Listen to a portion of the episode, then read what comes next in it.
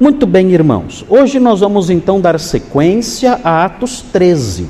E o trecho que vem agora não dá para isolar, porque é um trecho grande que abrange um sermão. Então nós vamos dividir o sermão, claro, mas o trecho é um só, não, não mudou de assunto. Então é o texto de Atos 13, de 13 a 41. É grande. Então nós não vamos ler tudo.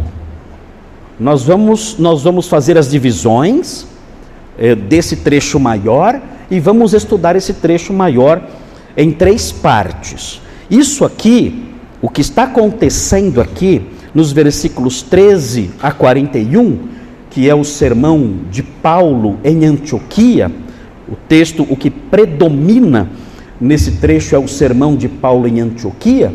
Esse, esse sermão foi pronunciado em Antioquia da Pisídia, não Antioquia da Síria, de onde ele saiu, Antioquia da Pisídia, outra Antioquia, é, por volta do ano 47, 46, 47. Então, situando os irmãos na cronologia, aconteceu esse sermão nessa época. É bom que os irmãos se lembrem disso, por quê? Porque ele vai pregar, ele vai pregar agora, nessa sequência de pregações que começa, que começa agora já no continente eh, e na Turquia, eh, ele vai pregar na região da Galácia. E isso é importante por quê? Porque logo depois que ele acabar essa viagem, tendo pregado na região da Galácia e formado comunidades cristãs nessa região, igrejas nessa região, Icônio, Listra, Derbe e Antioquia da Pisídia, que é agora, ele vai ter um problema lá muito sério, porque falsos mestres judaizantes vão se infiltrar nessas igrejas novas e vão ensinar a salvação por meio de rituais por meio da observância de rituais e regras judaicas. Vão fazer isso. Ele mal vai plantar as igrejas e esse problema vai surgir.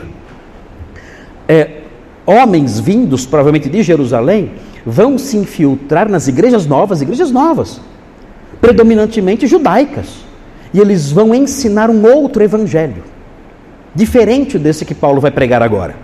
Esse que Paulo vai pregar agora é o verdadeiro evangelho. Esses homens vão pregar um outro evangelho. E vão dizer: olha, para que vocês sejam salvos, é necessário que vocês observem a circuncisão, é necessário que vocês observem dias especiais, é necessário que vocês guardem a lei mosaica, do contrário, vocês não podem ser salvos, é necessário que isso aconteça. Ah, e vão dizer isso reforçando é, isso para os judeus que tinham se convertido e para os gentios que vão se converter, conforme nós veremos na sequência. Porque uma grande multidão de gentios vai se converter na Galácia. Então vão divulgar esse evangelho falso. E aí o que vai acontecer? O apóstolo Paulo, por volta do ano 48, ele vai escrever uma carta. Que carta ele vai escrever? Quem sabe? Para corrigir essas igrejas. É a única carta de Paulo dirigida a um grupo de igrejas. Que carta é? Nossa vida, brincadeira. Brincadeira. Não sabem. Não sabem. Que carta será essa? Primeira de Crônicas. Certo? Não, né? Gente do céu, a carta aos Gálatas. Estou falando que ele vai pregar na Galácia.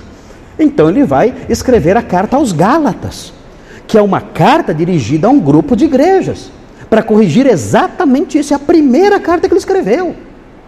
Então, estamos chegando perto do momento em que vai encaixar a carta aos Gálatas aqui. Aqui não vai falar no livro de Atos. Mas vai chegar a hora, daqui a pouquinho, que vai encaixar a carta de, de Gálatas aqui, no livro de Atos. A primeira carta dele, dizendo: olha, se alguém está pregando um outro evangelho, diferente do que vos foi anunciado, seja anátema, maldito. E se vier um anjo do céu e pregar um evangelho diferente daquele que eu preguei aí em Atos 13, seja maldito, seja amaldiçoado, seja anátema. Ele vai dizer isso. E vai dizer: Olha, eu estou, eu estou impressionado, porque tão depressa vos desviastes do evangelho que vos foi pregado para outro evangelho, qual não é outro, ele diz. E ele então escreve a sua carta extremamente marcada por indignação e tristeza, que é a carta aos Gálatas, que vocês podem ler em casa depois, dentro desse contexto que eu estou falando. Aí vão entender até melhor a carta. Ok? Muito bem. Então vejam aí, estamos aí então diante desse texto. É o início do trabalho missionário na Galácia, que vai redundar nisso, nessa carta mais tarde, um pouquinho mais tarde. E nós temos aqui então, é, na maior parte do texto, um sermão. Eu vou dividir em três partes então. É, vamos então colocar as divisões. É assim: tem aqui então um sermão. É importante por quê? Porque aprendendo o conteúdo desse sermão, isso nos ensina a evangelizar. Nós temos que pregar o quê? Nós temos que pregar o evangelho anunciado pelos apóstolos. Nós não podemos inventar outra coisa. Nós não podemos dizer que evangelizamos e falamos coisas diferentes.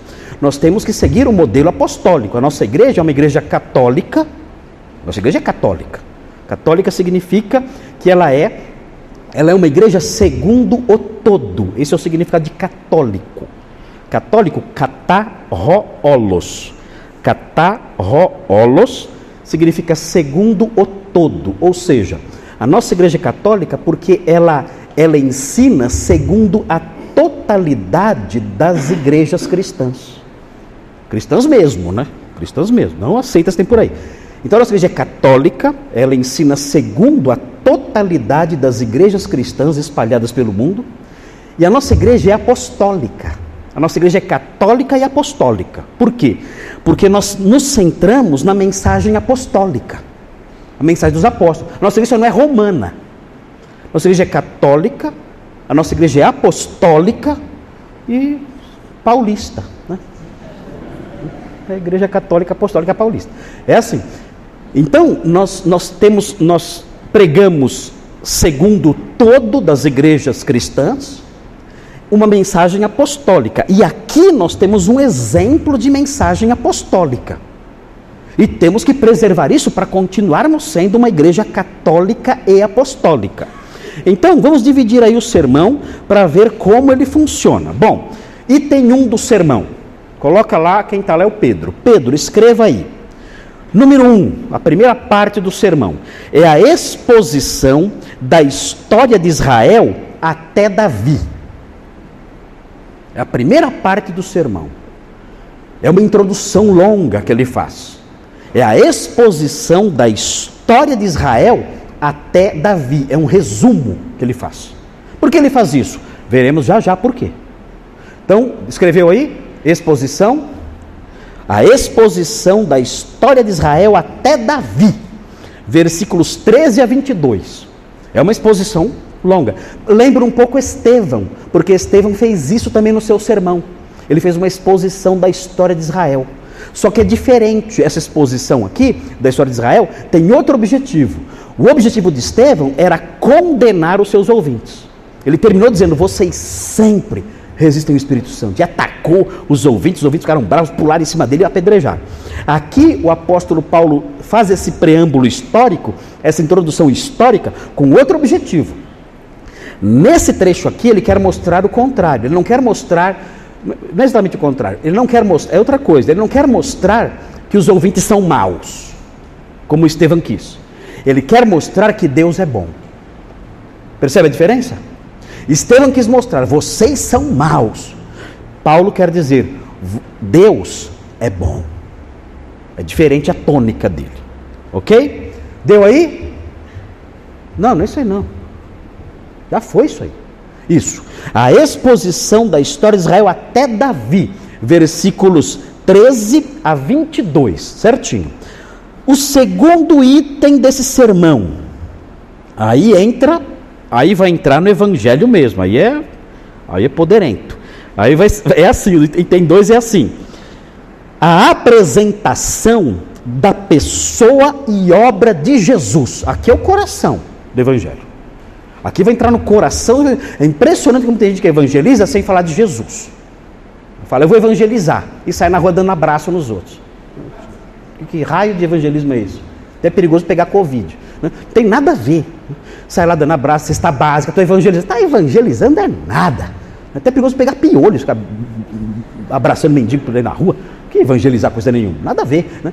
Evangelizar envolve. É isso aqui, o coração do evangelho é isso aqui, ó. Número dois, a apresentação da pessoa e obra de Jesus. Aí é evangelismo. Então coloca lá, número dois. Tá? Pegou aí, Pedro? A apresentação da pessoa e obra de Jesus, aí os versículos 23 a 31. Aí é o segundo ponto do sermão de Paulo. Que Paulo faz um sermão longo até. Não é um sermão curtinho. Olha lá, tá lá. A apresentação da pessoa e obra de Jesus. Então, falar, ah, quando eu for evangelizar, eu tenho que levar essas coisas em consideração. Eu tenho que ajustar a minha mensagem de tal modo que reflita alguma coisa dessas coisas aqui. Não posso ficar falando jargões. Olha, Deus tem um plano para a sua vida. Isso aí não é evangelizar. Isso é repetir bobagens. Né? Olha, Deus é maravilhoso, varão, né? o Senhor tem um. Ah, sai daqui. Né? Você tem que falar o que os apóstolos falavam. Tem que falar, chamar de varão. Que varão? Né? É, três. Três. Último item. A explicação do significado. Agora, é, é também aqui presente, a, a, o Evangelho de modo ainda mais completo. A explicação do significado dos fatos narrados ali sobre a morte e ressurreição de Jesus. A explicação do significado dos fatos narrados. Aqui é um evangelismo mais lento. Paulo tem tempo para falar. Ele está diante de, uma, de, uma, de um povo, ali de uma, de uma reunião de pessoas que estão ali para ouvi-lo. Ele, ele, ele tem tempo, não é evangelismo rápido ali de, de, de ônibus, né? de metrô, que você senta lado da pessoa, dá um folheto, fala de Jesus e vai embora. Não. Aqui é um evangelismo mais elaborado, porque ele tem tempo, concederam tempo para ele. Disseram: olha, você é o pregador hoje. Hoje é você quem vai falar na sinagoga. Hoje você é o responsável pela homilia na sinagoga. Então vai em frente. Então ele tem tempo. Então ele vai usar o seu tempo para isso. Então isso aqui é o fundamental. Você poder abordar alguém com hora marcada, com tempo para isso, é a melhor coisa. Porque aí você vai explicar com detalhes, você vai destacar o que era destacar, você vai apresentar o evangelho de modo completo. Isso você terá tempo para fazer isso. Nem sempre dá, mas se você agir assim, será muito melhor, será muito mais completo o seu trabalho. Muito bem, então são essas três, cadê? Ali, pronto, tá aí. Então o capítulo é isso aqui. O capítulo, pelo menos até o versículo 41 é isso aqui. Ok?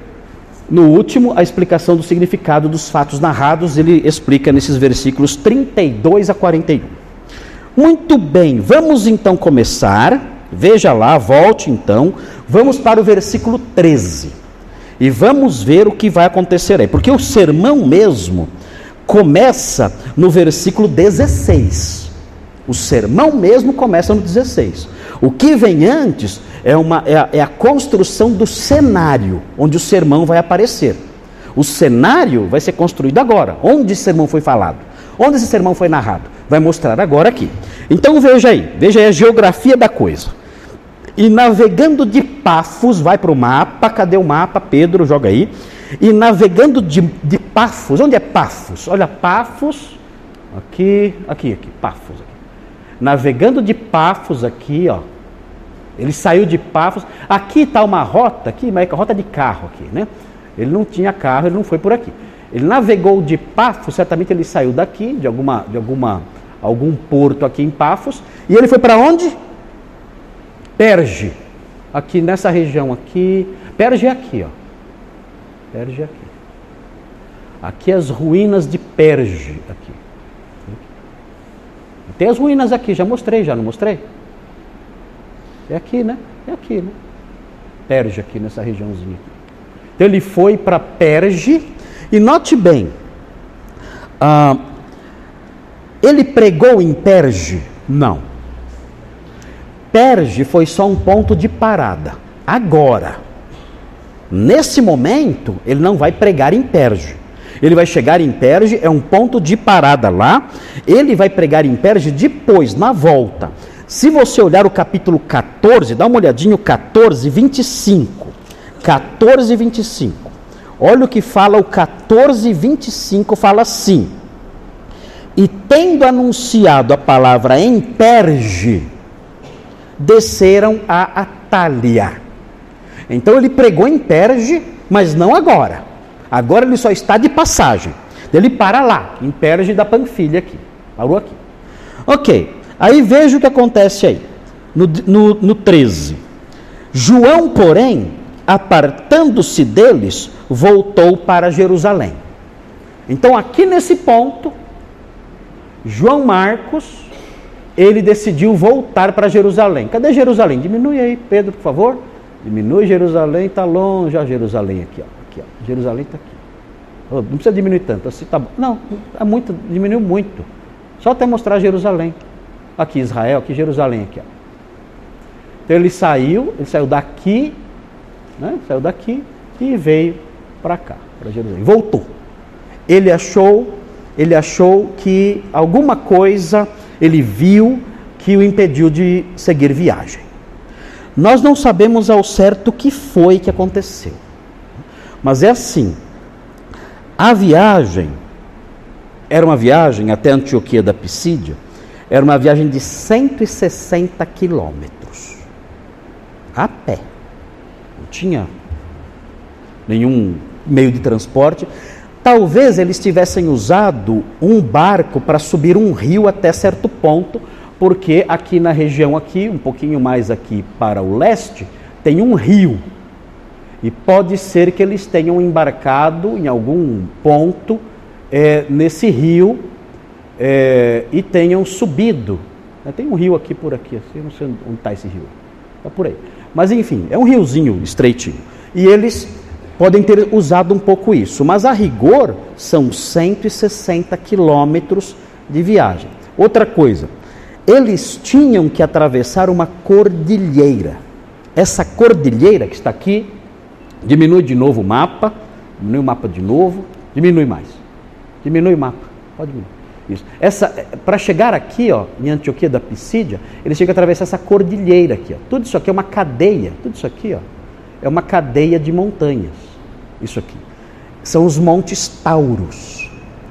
São montanhas íngremes, é um lugar muito seco e na época, não sei hoje, mas na época tinha muitos ladrões e até os soldados romanos tinham dificuldades para reduzir a ameaça dos ladrões. Então, a viagem que eles tinham pela frente era uma viagem muito difícil, muito desafiadora e muito perigosa. Então, certamente, viagem longa, cansativa. Então, certamente, João Marcos decidiu voltar porque ele olhou para as montanhas e disse: Não, eu não vou conseguir fazer isso. E aí voltou. Talvez tenha sido esse o motivo. O texto de Atos não diz qual foi o motivo. Muito bem, veja agora o versículo, o versículo eh, 14.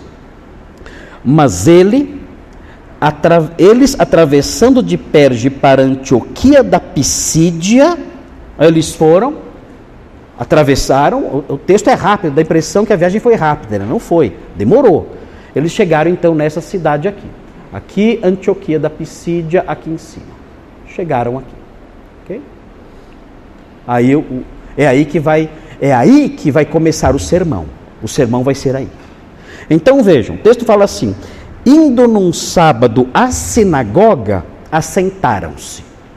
Então, por que eles vão à sinagoga? Porque havia um princípio teológico e doutrinário na cabeça deles. Qual era esse princípio? Olha, nós temos que anunciar o evangelho primeiro aos judeus. Por quê? Porque eles tinham que anunciar o evangelho primeiro aos judeus? Parece o que nós deduzimos a partir do versículo 32 e do versículo 33, eles tinham que anunciar o evangelho primeiro aos judeus, porque a promessa do Messias tinha sido dada aos judeus. Então eles julgavam que os primeiros a receberem o aviso da vinda do Messias era o, devia ser o povo que tinha recebido a promessa. Olha, o Messias foi prometido a quem? Aos judeus. O Messias veio. Quem primeiro deve saber que ele veio? Os judeus. Vejam aí o versículo 32, 13, 32. Fala assim: nós vos anunciamos o evangelho da promessa feita a nossos pais. Ele diz no finalzinho do sermão. Nós, ele está dizendo, nós viemos aqui na sinagoga porque a promessa que estamos anunciando é a promessa que foi feita aos nossos pais.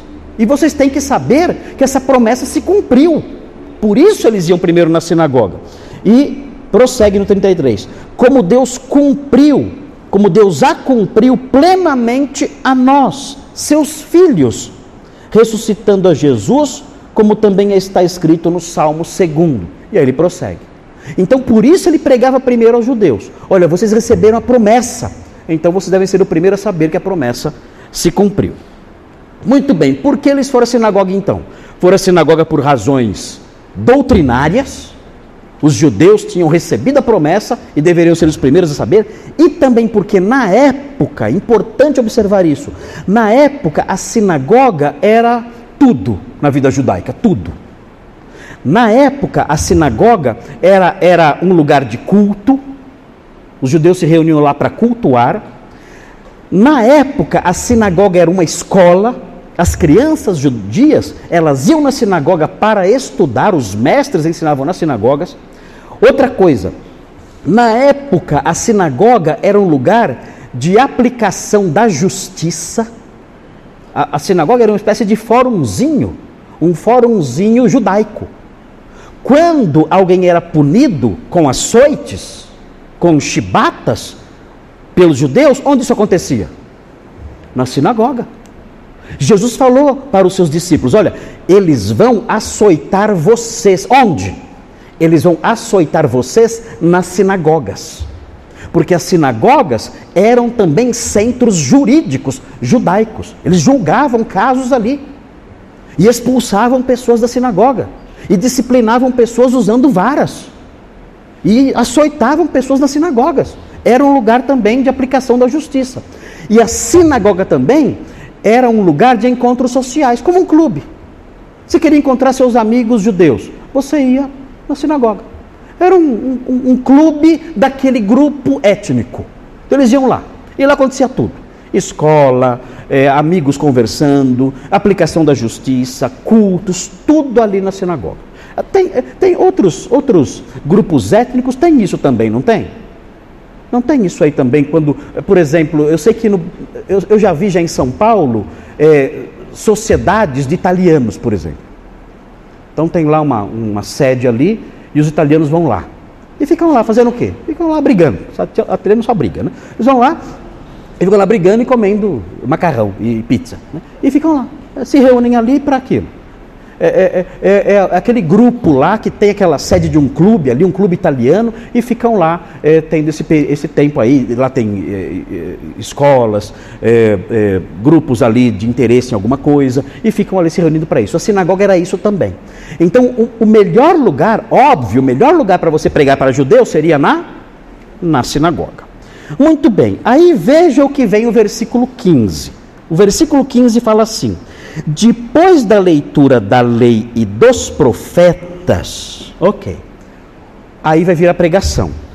Agora, note, note o seguinte: o que nós temos aqui é um sinal, é um indício de como era a ordem de culto na sinagoga.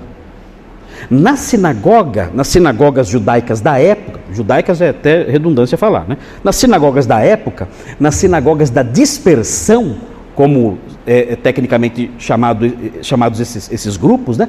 as sinagogas da dispersão, da diáspora, elas seguiam uma ordem de culto. Quando elas se reuniam para cultuar, elas seguiam uma ordem de culto que a igreja copiou. Porque, assim, a igreja, a princípio, era considerada, por ela ser predominantemente judaica, ela era considerada uma sinagoga. A igreja, quando nasceu, inclusive Tiago, na sua carta, na carta de Tiago, ele chama a igreja de sinagoga. A igreja se inspirou muito na sinagoga judaica e imitava a sinagoga judaica, inclusive, até hoje. Até hoje. O padrão de funcionamento das sinagogas, muita coisa do padrão de funcionamento das sinagogas da época, nós herdamos e nós seguimos. Porque a origem da igreja, a origem é, da, histórica da igreja, é fortemente ligada à sinagoga. Então, aqui nós temos uma ordem de culto, é um pedacinho de uma ordem de culto. O que acontecia primeiro? A leitura da lei e dos profetas. Depois da leitura da lei e dos profetas, vinha a pregação. Já viram isso em algum lugar? Já viram isso em algum lugar? Primeira leitura da, da Bíblia, depois da leitura vem a pregação. Já viram isso em algum lugar? Já viram? É, Soa-me familiar. É? Eu, eu, fiz uma pesquisa aqui sobre é, como era a ordem de culto. Falei, nossa, eles copiaram da gente.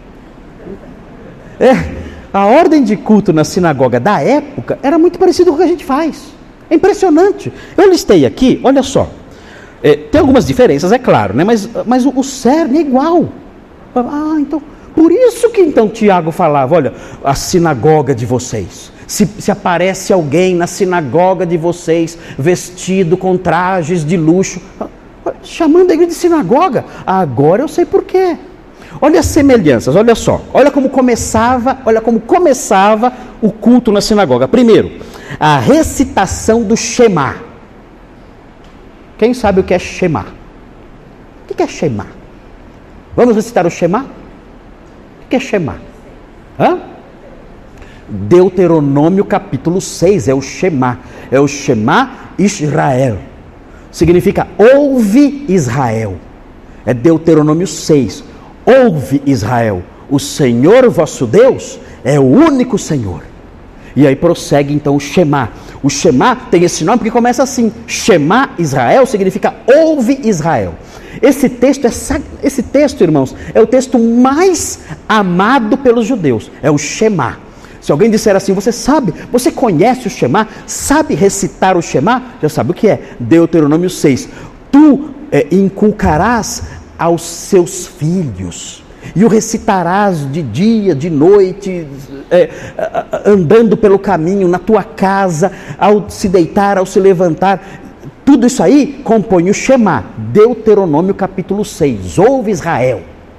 Então, a primeira coisa na reunião, começou a reunião, vamos fazer o quê? Vamos recitar o Shema. Deve ser bonito, né? Bonito. Eles recitavam o Shema em hebraico, ia ser linda a recitação do Shema.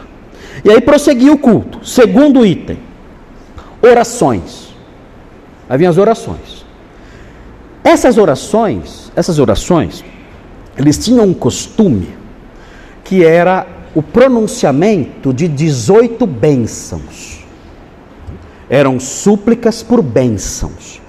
Isso era muito comum nas sinagogas da época.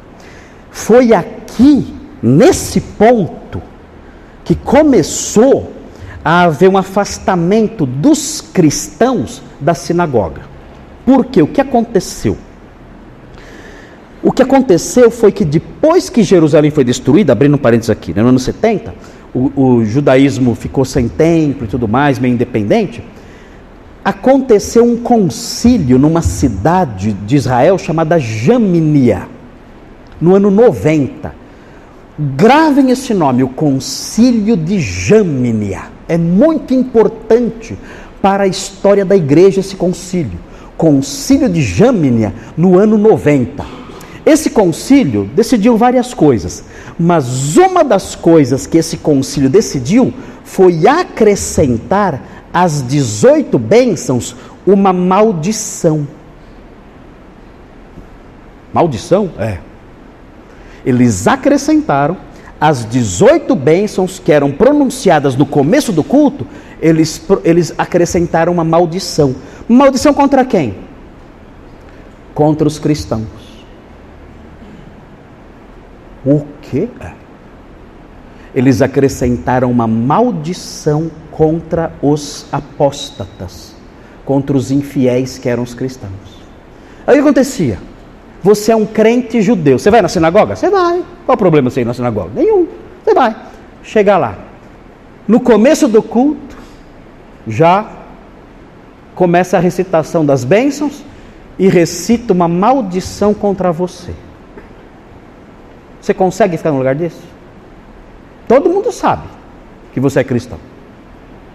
Então eles fizeram isso Quando eles fizeram isso, então começou uma separação entre a igreja e a sinagoga. Não tinha mais condições. Não tinha como os crentes judeus frequentarem a sinagoga, porque como é que eles iam ficar num lugar onde uma maldição era pronunciada contra eles? Aí foi separando, foi separando. Isso teve implicações as mais diversas. Foi bom? Foi bom, porque mostrou, olha, o cristianismo é outra coisa. O cristianismo não é judaísmo, o cristianismo é outra coisa. É uma fé diferente. O judaísmo, é uma, o judaísmo é uma fé que está esperando o Messias. O cristianismo é outra coisa. O cristianismo entende que o Messias já veio. Não dá para colocar vinho novo em odres velhos. Não dá. Então rompeu. Cristianismo para um lado, judaísmo para o outro. Mas a causa inicial, o embrião da divisão, foi aqui. Nessas 18 bênçãos. Então eles faziam isso. Falavam o Shema e logo depois pronunciavam as 18 bênçãos. O que vinha depois então? Terceiro item, leitura da Torá. O que é Torá? Hã? O Pentateuco, a lei. Então eles liam a lei, fragmentada, pedaços. Aí tinha vários leitores que liam a Torá. Depois disso, leitura dos profetas. Aí vinha a leitura dos profetas, liam bastante a Bíblia. Lia bastante a Bíblia. Lia pedaços do, da Torá, depois vinha a, a, a leitura dos profetas, que era, vinha, era praticamente, envolvia o Velho Testamento todo, né? que lia tudo, mas trechos né, dos profetas. Depois vinha o que?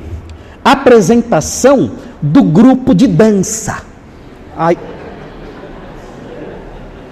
Tinha isso? Claro que não, né? Essas bobagens absurdas, essa tolice toda não existia na época. O que vinha depois da leitura dos profetas? Aí o texto já nos ensina. O que vinha depois da leitura dos profetas? O que vinha? A pregação. Quem pregava? Quem pregava era alguém chamado pelo chefe da sinagoga, convidado por ele, combinava antes, e a pessoa trazia pregação baseada nas leituras. Nas leituras selecionadas que foram feitas antes. Então aí vinha a pregação. Depois da pregação, aí então havia o enunciado de uma bênção. Se houvesse um sacerdote na sinagoga, aí era enunciada a bênção sacerdotal. Se não houvesse um sacerdote, aí o chefe da sinagoga enunciava uma outra bênção. Nas igrejas não tem a bênção apostólica no final do culto? Não tem? Olha de onde vem, ó. daqui. É, é cópia da sinagoga. A sinagoga terminava assim. O chefe da sinagoga enunciava uma bênção, ou, se houvesse um sacerdote, havia recitação, ele recitava a bênção sacerdotal. Você sabe qual é a bênção sacerdotal? Sabe qual é? Está no livro de Números, é linda. Olha, olha o que ele falava.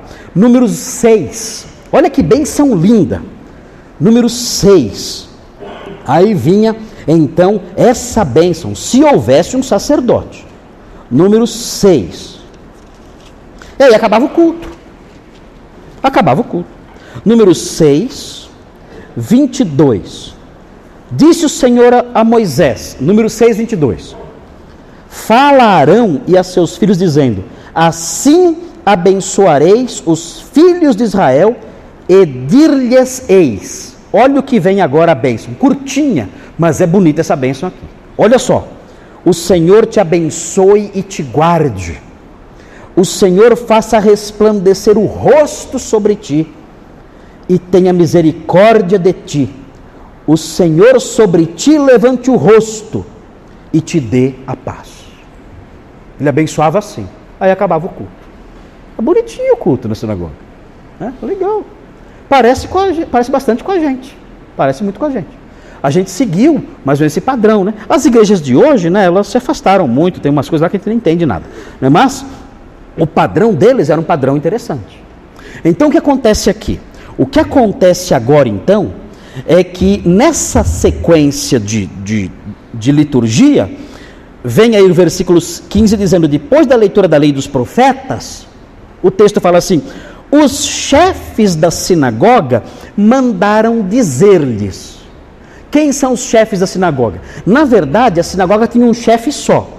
Mas era costume na época chamar todo mundo que tinha envolvimento formal com o trabalho na sinagoga de chefe também, por questão de, de honra, de respeito. Então, se a pessoa tinha alguma função na sinagoga oficial, ela era chamada de chefe da sinagoga também. Mas tinha um chefe só.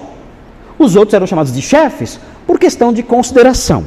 Então veja, depois da leitura da lei dos profetas, os chefes da sinagoga mandaram dizer-lhes: esses homens eram responsáveis pelo culto. Eles lideravam os cultos. Eles que chamavam as pessoas para fazer a leitura, eles que chamavam as pessoas para pregar. E aí ele fala assim: olha o que o chefe fala, os chefes falam. Irmãos, falando para Paulo e Barnabé.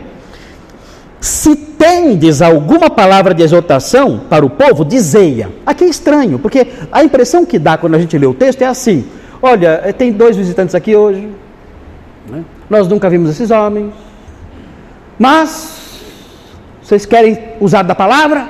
Fiquem à vontade. Será que foi isso? Gente, ninguém é louco de fazer isso. Imagina. Já pensou o pastor fazer isso? É pessoa que eu estou aqui na nossa sinagoga e chega um estranho e eu falo, irmã visitante, sua primeira você vem aqui, vem aqui pregar aqui à frente. Eu? É, vem. Você não é, você não é crente? Sou. Venha, venha fazer um sermão aqui, venha pregar aqui na frente. É perigoso isso? Que vocês acham? É perigoso. Antigamente, quando era menino, não era perigoso. Não era. Quando era menino, isso era comum. É, suponhamos, eu me lembro isso várias vezes, eu estava na minha igreja, chegava um pastor. Eu sabia que era pastor porque os pastores na época só andavam de terno e gravata. Podia estar 70 graus lá fora, ele vinha de terno e gravata. E vinha lá. Terno e gravata e colete. E vinha. A Bibliona assim. E ele falava, e geralmente falava com impostação de voz, né? Ô oh, amado, como está o irmão?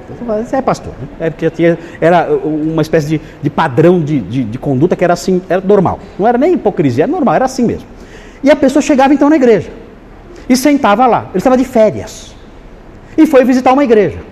Aí, o pastor da igreja, isso entre os batistas, não sei como eram outras denominações, isso há muitos anos atrás, era garoto.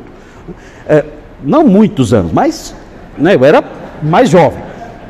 Aí o pastor falava assim: é, Eu vejo que ali tem um irmão ali atrás, pois não, você pode se apresentar? Aí o pastor se levantava e falava assim: Olha, eu sou pastor da Igreja Batista de, sei lá, Uberlândia.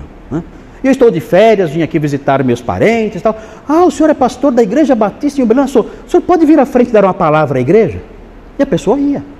A pessoa ia e ela já, era engraçado, nossa, como eu lembro disso. A pessoa vinha pelo corredor já abrindo a Bíblia assim. Eu lembro disso, é tão gostoso. Ele, ele vinha andando já procurando o texto bíblico assim. Aí chegava lá, na frente, eu quero saudar os irmãos né, e quero deixar aqui com os irmãos uma palavra de de saudação da igreja em que eu sou pastor. Né? E eu gostaria de compartilhar um, um trecho das Escrituras com os irmãos. Né? E aí lia ali um salmo, falava ali alguns minutos e tudo mais, e todos ouviam. Aí, ele, aí o pastor falava assim: Pastor, não, não volte para lá, sente-se aqui comigo, aqui à frente. Então, o pastor, né, ele ajeitava a gravata, sentava lá na frente e assistia o culto ali. Isso aí era a coisa mais comum da terra. Todo mundo fazia isso não tinha perigo, não tinha problemas. É que os irmãos, ah, jovens agora, mais jovens, vivem em outro tempo. É, os irmãos não têm ideia do que fizeram com a igreja. É, dá de chorar. Né? Dá de chorar. O que fizeram com a igreja é de chorar. Na época era assim. Você em qualquer igreja tinha aquela ordem de culto. Você quer ouvir um sermão? Pode ir à igreja tranquilo, porque tinha sermão.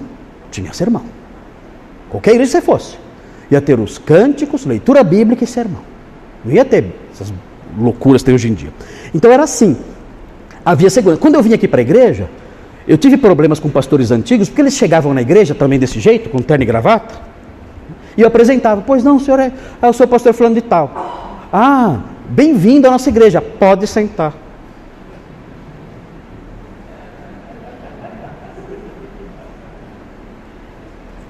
Bem-vindo.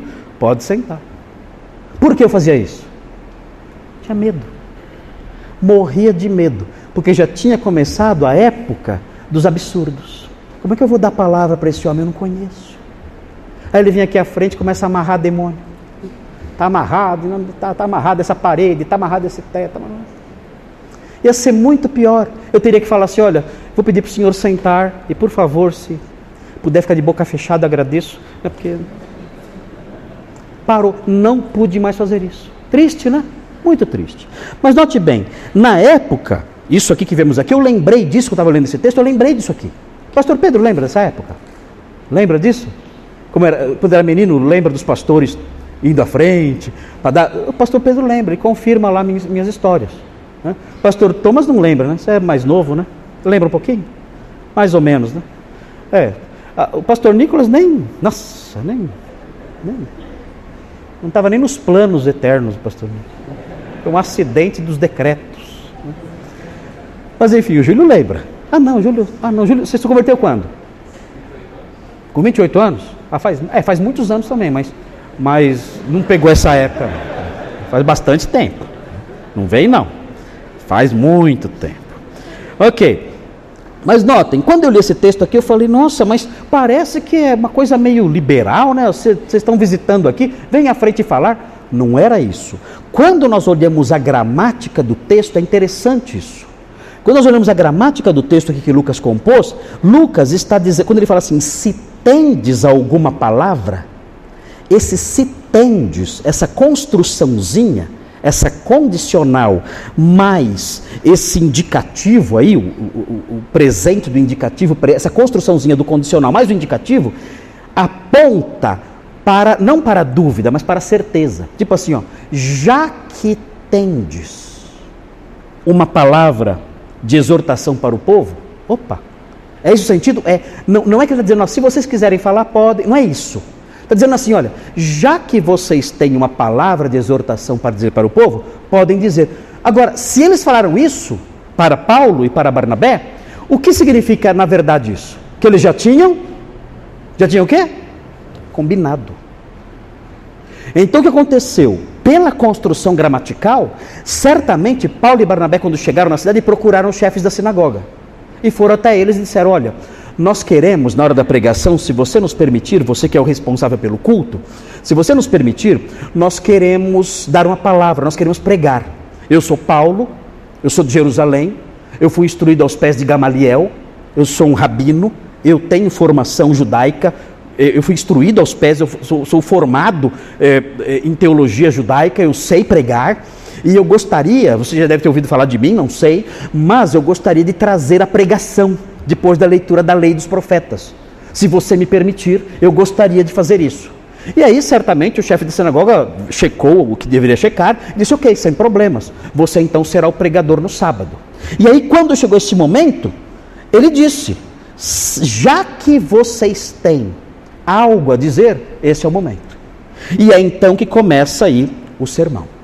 Aí o apóstolo Paulo se levanta, já tudo certinho, não foi improvisado, já tinha se preparado. E aí então ele vai à frente e vai começar o sermão. Muito bem. O versículo 16 a 22 tem aí o sermão. Tá? O sermão nessa parte é um preâmbulo histórico. Tá? E note, veja aí no 16 a quem o sermão é dirigido. Olha aí, Atos 13, 16 ele fez um sermão para quem? Para que grupo étnico? Hã? Ele fez um sermão para um grupo étnico específico. Está aí no versículo 16. Paulo, levantando e fazendo com a mão sinal de silêncio, disse: Varões israelitas, o sermão é para quem? Para judeus. Isso vai fazer alguma diferença? Vai. Vai fazer diferença no, na mensagem do Evangelho? Na mensagem, não, porque a mensagem é a mesma. Mas vai fazer diferença na forma de abordar? Vai. vai. Porque o que ele vai falar agora, ele vai contar a história de Israel, isso só fazia sentido para quem? Para os judeus. Se ele contasse a história de Israel para os, os gentios de, sei lá, de, de alguma cidade ali da Turquia, que relevância isso teria? Nenhuma. Então a abordagem dele vai levar em conta o grupo que ele está falando. Ele vai falar para pessoas usando recursos verdadeiros, válidos, mas levando em conta a realidade deles. E note, é, ele fala: varões israelitas e vós outros que também temeis a Deus. Quem são? Esses que te, são os tementes a Deus são gentios que se simpatizam com o judaísmo, que vão à sinagoga. Só que eles não são circuncidados. Eles são gentios que se converteram ao judaísmo, mas não totalmente. Então eles se simpatizam, vão à sinagoga, guardam a lei, observam a ética judaica, mas eles não se circuncidaram, não se transformaram em judeus. Judeus, um judeu meio fake, né? Mas não fizeram isso. Então ele dirige o sermão a essas pessoas. Predominantemente ele dirige o sermão aos israelitas. E note então o que ele faz. Ele começa aí e o que ele enfatiza no sermão todo é aí que é importante. É, é, é, esse conteúdo que vai nos ensinar a pregar. O que ele enfatiza? Ele faz uma longa introdução resumindo a história de Israel, que é essa parte que estamos vendo agora. É uma longa introdução enfatizando a história de Israel. Ele vai mostrar isso aí. Como é que nós vamos fazer isso? Se a gente for evangelizar alguém, essa parte é uma parte que nós temos que ajustar. De que jeito? Já já eu falo. Vai ter um jeito de ajustar isso. Não vai adiantar eu ficar contando a história de Israel para alguém quando eu for evangelizar uma pessoa aqui no Brasil. Eu não conheço nem a história do Brasil. Né? E não faz sentido eu ficar falando da história de Israel. Mas o apóstolo Paulo conta a história de Israel destacando a bondade de Deus, a disposição benigna de Deus, a sua misericórdia, a sua graça. Isso eu vou enfatizar. Mas a história de Israel, eu não, não tem porquê eu falar para pessoas de outras etnias. Outro item que ele, que ele destaca: a responsabilidade dos judeus na morte de Jesus. Ele faz isso. Pedro fazia isso também. Vocês, judeus, mataram. Os judeus de Jerusalém mataram Jesus. Essa, essa tônica é muito forte na pregação apostólica para os judeus. Ele sempre enfatiza isso. Os judeus, lá em Jerusalém, mataram o justo. Ele joga a responsabilidade da morte de Jesus sobre os judeus quando ele prega aos judeus. Ele não joga a responsabilidade nos romanos, nada. Ele joga a responsabilidade nos judeus. Letra C, outro item. O contraste entre a morte de Jesus e o triunfo da ressurreição. Ele fala, ele morreu humilhado, mas ele ressuscitou dentre os mortos. Isso aí, isso aí toda pregação apostólica tem. A morte e a ressurreição de Jesus. Não bastava para os apóstolos falar: olha, Jesus é bonzinho, Jesus foi um amor de pessoa, é muito fofo. Não.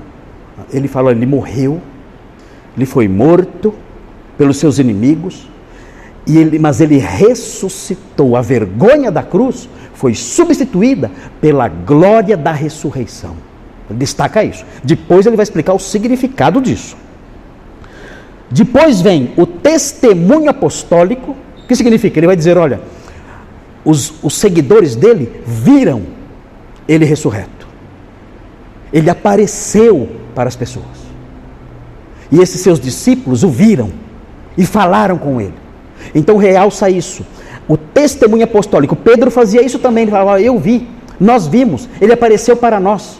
Eu vi e os outros seguidores dele viram também. Nós vimos o Senhor ressurreto. Então, essa parte na pregação apostólica era muito, muito frequente também. Além de apontar a morte e ressurreição, o testemunho uh, visual. É assim que fala, não? Hã? É. O, o testemunho é, oracular. Oracular? O, ocular. Oracular é de falar, né? O testemunho ocular testemunho ocular, me fugiu a palavra, testemunho ocular. Isso era importante na pregação apostólica também. Ó, isso aconteceu, nós vimos, eles viram. E, e isso é fato, não é uma coisa da nossa, da nossa cabeça. E outro item na pregação, ah, as provas das Escrituras. A pregação apostólica corre para a Bíblia e mostra nas Escrituras o que, o que é, é dito. É outro traço da pregação apostólica. E por último, um chamado ao arrependimento. Olha, diante disso, arrependam-se. Arrependam-se para que os seus pecados sejam perdoados. Então aí tem um resumo do sermão, é muito importante isso. É, é um resumo que nos ensina. Então, eu vou evangelizar alguém. Eu preciso falar o que para a pessoa? Aqui eu tenho um modelão legal. Olha aí, tem aqui o, o preâmbulo histórico, que a gente tem que adaptar, a responsabilidade dos judeus na morte de Jesus, a ênfase na morte dele, a sequência da história, a morte na cruz sendo substituída pela ressurreição, o testemunho apostólico, as provas das Escrituras e o chamado arrependimento. Então, se você vai pregar para alguém com tempo, isso aqui é um modelo muito legal. Você vai chegar e dizer: eu, eu tenho que colocar esses itens na hora que eu for falar. Aparece oportunidade, não aparece? Mas aparece. Olha, você pode marcar com alguém. Você, olha, eu quero ir na sua casa. Uh, olha, alguém pergunta para você: o que, que você crê? O que você vai fazer lá na igreja? Por que você é crente? Assim, ó, você, eu posso te falar agora, mas eu posso ir um dia na sua casa, marcar um horário? A gente come uma pizza lá e depois disso eu te explico com calma. Posso? Pode. Ou se você quiser, pode chamar sua mãe, seu pai, você pode chamar sua, sua família. Você mora com quem? Ah, eu moro com a minha tia. Chama sua tia, chama seu sobrinho. E aí eu vou lá um dia, e aí eu vou apresentar para vocês o que eu creio. Com calma. Aí, ó. Aí é 10. Aí é 10. Você marcar o horário. Como Paulo fez. Paulo marcou um horário. Eu, eu posso pregar na sinagoga? Pode. Pode pregar. Ok, então. Uh, eu vou apresentar isso aqui nessa oportunidade. Eu, eu, lembro quando eu era moleque, eu fui na igreja mormon. Fui na igreja mormon. Eu estava lá na classe, sentado, tinha uma classe. Eu sentei lá, na classe de doutrinação mormon. Eu sentei lá, era garoto, tinha, sei lá, 14 anos de idade. Sentei. Aí o professor falou assim: Olha, eu tenho uma pergunta para fazer. Quem vai responder essa pergunta? E fez a pergunta lá sobre uma tragédia que aconteceu numa cidade e o que é, deveriam os moradores da cidade fazer e tudo mais. Tudo mais. Quem quer responder? Eu. Você responde? Responde. Então responde. Posso ir na frente? Pode. Aí eu fui. Lá na frente. E comecei a falar do Evangelho. Falei. As pessoas que passaram por essa tragédia, elas têm que conhecer a graça de Deus. Para que elas entendam, que a cabeça delas mude. Elas possam entender que Deus é soberano, que Deus cuida das coisas, que Deus é o Senhor da história. Todo mundo lá olhando Aproveitei, né? E fui lá e falei. Falei, ô, oh, é nós. Tem. Foi a primeira e última vez que eu fui na igreja morta. Nunca mais voltei. Aproveitei a oportunidade. E foi legal, porque um monte de gente, um monte de gente é, é, ficou muito atento, ficaram muito atentos olhando para mim e ouvindo tudo. Impressionante. Assim, mais recentemente, alguns anos atrás, a, a Escola Paulista de Direito, aqui em São Paulo, eles ah, me chamaram para falar, para dar uma aula sobre dignidade humana à luz do cristianismo. Dignidade humana. Tá bom, eu vou. Eu fui. Eu cheguei lá, fiquei morrendo de medo. Que só tinha, tinha promotores, juízes, advogados. Falei, meu Deus, estou lascado. Falar, esse povo, esse povo pensa que é Deus. Quando eu falar Deus, ele fala eu? Eu vou falar isso. Né? Quando eu falar, olha, Deus ama. Eu? Eu não. Eles vão falar isso. Eles, eles acham que eles são Deus. E eu fui lá. Eu fui lá e comecei a mostrar a, a, história da dignidade humana, as, as, várias filosofias relacionadas à dignidade humana. Aí eu falei assim: agora eu vou mostrar para você a dignidade humana com, é, com base nos ensinos de Jesus. E mostrei. Assim: olha, nós aprendemos que, a, que o homem é digno porque é, Jesus se preocupou em matar a fome e a sede do coração dos homens. Ele não se preocupou em matar a fome e a sede do coração dos animais. Ele se preocupou em matar a fome e a sede do coração dos homens. Por isso o homem é digno. Eu mostrei. Quem tem, quem tem sede, venha a mim e beba. Eu sou o pão da vida. E eu comecei a falar isso. E irmãos, eu não acreditei. Não acreditei. Aí eu falei assim: olha, eu já estive com fome e com sede. Eu. Eu. Irmãos, o auditório não se movia. Eu fiquei impressionado. Aqueles homens todos engravatados, Pareciam crianças pequenininhas assim. Eu falei assim: olha, eu já tive fome, já tive sede. Eu já tive. Mas eu fui e bebi e comi. E eu nunca mais tive fome, eu nunca mais tive sede. Nunca mais. Ah, irmãos, eu fiquei com pena, porque eu olhei para eles e eu via os olhinhos marejados. Eu via, eu vi os olhinhos marejados dos deuses do direito, os olhinhos marejados. Porque lá dentro, sabe o que tinha? Tinha um coração lá dentro, com fome e com sede lá dentro. Aproveitei, e falei, agora vai baixar, agora eu vou descer o porrete do evangelho aqui. E mandei bala. Falei, nunca mais eu vou voltar, mas eu vou falar. E falei do evangelho e preguei e fui embora. Outro dia, o cursinho objetivo de Atibaia me chamou. Nós queremos saber o que ensina o cristianismo, um pouquinho da história do cristianismo. Eu vou, é nós, oi, é nós, eu vou e fui. Fui, os alunos bagunçando, comecei a explicar. Comecei a explicar o cristianismo para a luz. Tudo, Irmãos, mais uma, pararam todos e ficaram ouvindo. Eu expliquei o evangelho, a necessidade da morte de Jesus, expliquei para Teve um aluno que ficou revoltado, falou: Mas nós nunca ouvimos falar disso. E ficaram bravos. Eu, eu, vou numa igreja faz. Nunca me disseram nada disso. E eu falei: Olha, ok, então fique revoltado sem problema. Mas agora, agora que você sabe, o que você vai fazer? É legal ficar revoltado com os outros que não te contaram. Mas agora que você sabe, o que você vai fazer diante disso aqui? Você vai crer ou vai rejeitar? Ou vai passar o resto da vida jogando a culpa nos outros? E preguei o evangelho de novo para a molecada lá. Outro dia os maçons me chamaram para ir numa loja maçônica. Chamaram. Você pode vir aqui fazer o que aí? Eu não sou maçom. Não, vem aqui porque nós queremos ouvir várias opiniões sobre vários, várias religiões. Então vai vir você, vai vir o líder da comunidade islâmica de São Paulo e vai vir um rabino aqui. Então nós queremos ouvir os três. Falei, eu vou, é nós. Vou. E fui. Já foram numa loja maçônica? É estranho, é muito estranho. É todo cheio de, de, de quadros e estátuas e eles com roupas rituais e tudo mais. Quando, quando eu entrei, começaram a tocar uma música, né? Tudo escuro, assim, fica até com medo. Falei, nossa, isso aqui. Né? Aquela música tocando. Né? Assim. Umas cadeiras lá e um monte de coisa. Falei, nossa, o que, que é isso, né? Eu sentei lá. Falei, bom, quem vai falar primeiro é o pastor. Falei, tá bom. Aí eu falei, preguei o evangelho para todos eles. Preguei o evangelho. Falei de Jesus para eles. Acabou, eu fui embora.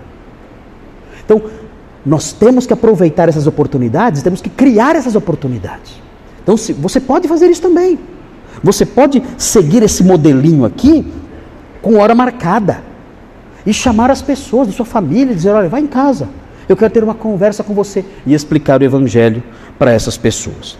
Ah, assim, não dá tempo agora, não dá tempo agora, mas os irmãos, na semana que vem, nós vamos terminar esse pedacinho, mas os irmãos vão encontrar depois comigo, nós vamos caminhar juntos. Os irmãos vão encontrar comigo, eh, nos, nos versículos 17 a 22, as ações de Deus. Porque nos versículos 17 a 22, tem as ações de Deus. Então, nós nós não vamos contar a história de Israel para as pessoas que vão nos ouvir, mas nós podemos mostrar os atributos de Deus que Paulo quer destacar aqui. Paulo, quando ele conta a história, ele destaca os atributos de Deus. E isso nós podemos destacar. Por quê? Porque hoje em dia, Deus é pichado o tempo todo. O tempo todo.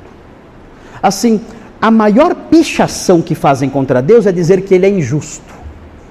Por que ele é injusto? Porque tem sofrimento no mundo. Tem crianças morrendo de fome, tem crianças com câncer, tem pessoas sofrendo, tem pessoas na guerra, tem pessoas inocentes padecendo e Deus não faz nada. Então a grande acusação que existe hoje em dia é essa: Deus é mau. Deus é mau, ele é indiferente, ele é injusto. Se ele existe, ele não existe. Mas se ele existe, não tem ninguém pior do que ele. Eu sou melhor do que ele. Porque eu não faria o que ele faz. Eu não deixaria acontecer o que ele deixa acontecer. Então as pessoas de hoje elas são doutrinadas com isso o tempo todo, por meio de filmes e televisão, o tempo todo dizendo isso. Aqui nós temos uma apresentação de Deus que defende o caráter de Deus benigno. E temos que resgatar isso.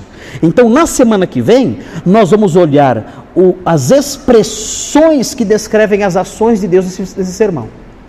O texto vai dizer que Deus escolheu Israel, que Deus fez Israel prosperar, ele exaltou Israel, vai dizer que ele livrou Israel com um braço forte, vai dizer que Deus suportou as iniquidades do povo com paciência, vai dizer que Deus deu a terra a Israel, deu os juízes, os reis a Israel, vai mostrar a bondade de Deus. Então, esse é um item do sermão que temos que resgatar. Deus é bom.